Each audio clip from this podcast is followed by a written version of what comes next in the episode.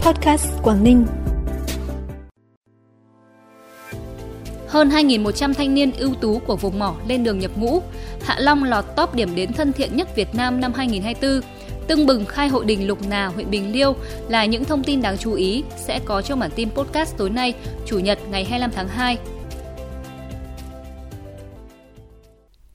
Thưa quý vị và các bạn, sáng nay trong niềm phấn khởi vinh dự xen lẫn chút bị dịn khi chia tay gia đình, người thân, bạn bè, hơn 2.100 thanh niên trên địa bàn tỉnh đã lên đường nhập ngũ năm 2024. Lễ giao nhận quân năm nay được triển khai nhanh gọn, trang trọng an toàn, đảm bảo 100% chỉ tiêu chất lượng cao, thực sự là ngày hội của toàn dân, ngày hội của tuổi trẻ Quảng Ninh lên đường bảo vệ Tổ quốc. Trong không khí tưng bừng của ngày hội tổng quân, dưới sự chỉ đạo chặt chẽ của Hội đồng Nghĩa vụ quân sự tỉnh, sự phối hợp chuẩn bị chu đáo của các địa phương, đơn vị, 13 địa phương trong toàn tỉnh đã hoàn thành công tác giao nhận quân năm 2024, đạt 100% chỉ tiêu được giao. Nhiều đơn vị có số lượng tuyển quân đảm bảo chỉ tiêu và chất lượng cao như thành phố Hạ Long 378 công dân, thành phố Cẩm Phả 270 công dân, thị xã Quảng Yên 273 công dân, thị xã Đông Triều 263 công dân. Hơn 2.100 công dân lên đường nhập ngũ năm 2024 đều là các thanh niên ưu tú, đảm bảo đầy đủ tiêu chuẩn sức khỏe, trình độ văn hóa, nhận thức chính trị, lý lịch tốt. Tỷ lệ thanh niên có sức khỏe loại 1 và loại 2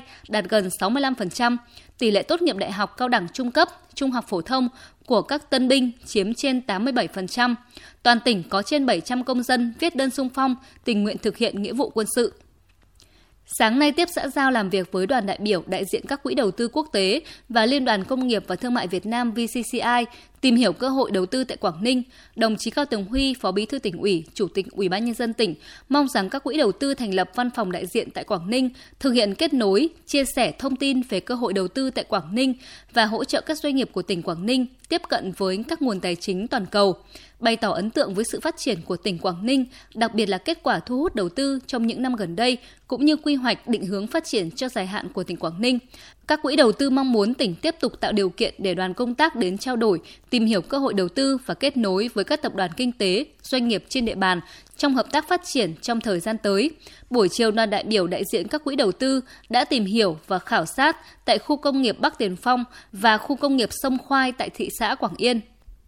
Cũng trong sáng nay tại khu công nghiệp Tech Hông Hải Hà đã diễn ra lễ khởi động dự án sản xuất găng tay bảo hộ lao động đa chức năng Hàng Huy do công ty trách nhiệm hữu hạn đầu tư phát triển Hàng Huy Hồng Kông làm chủ đầu tư.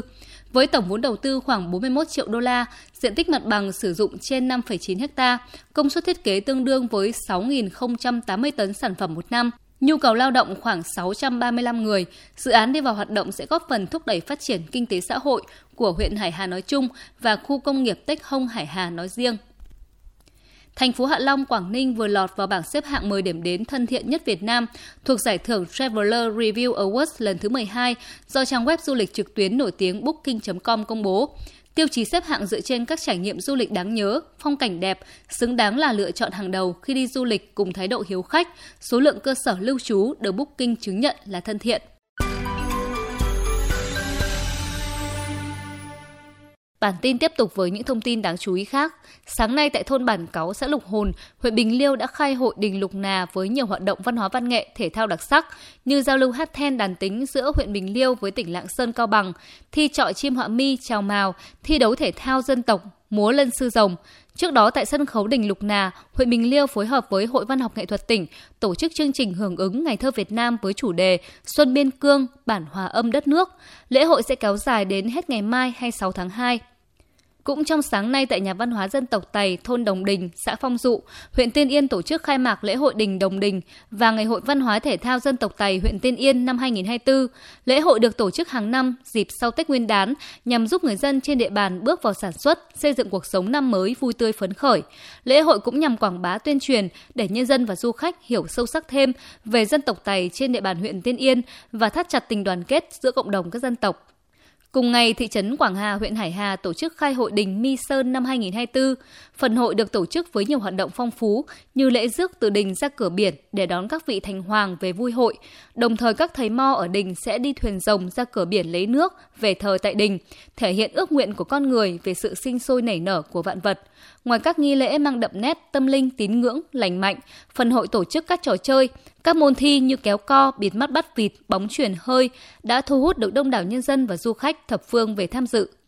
Phần cuối bản tin là thông tin thời tiết trên địa bàn tỉnh. Đêm nay và ngày mai, tỉnh Quảng Ninh chịu ảnh hưởng của áp cao lục địa suy yếu. Thời tiết các khu vực trong tỉnh phổ biến, nhiều mây không mưa, trưa chiều giảm mây hưởng nắng, trời rét, nhiệt độ giao động từ 12 đến 21 độ. Trân trọng cảm ơn quý vị và các bạn đã dành thời gian quan tâm kênh podcast Quảng Ninh. Xin kính chào và hẹn gặp lại quý vị và các bạn trong bản tin sáng mai.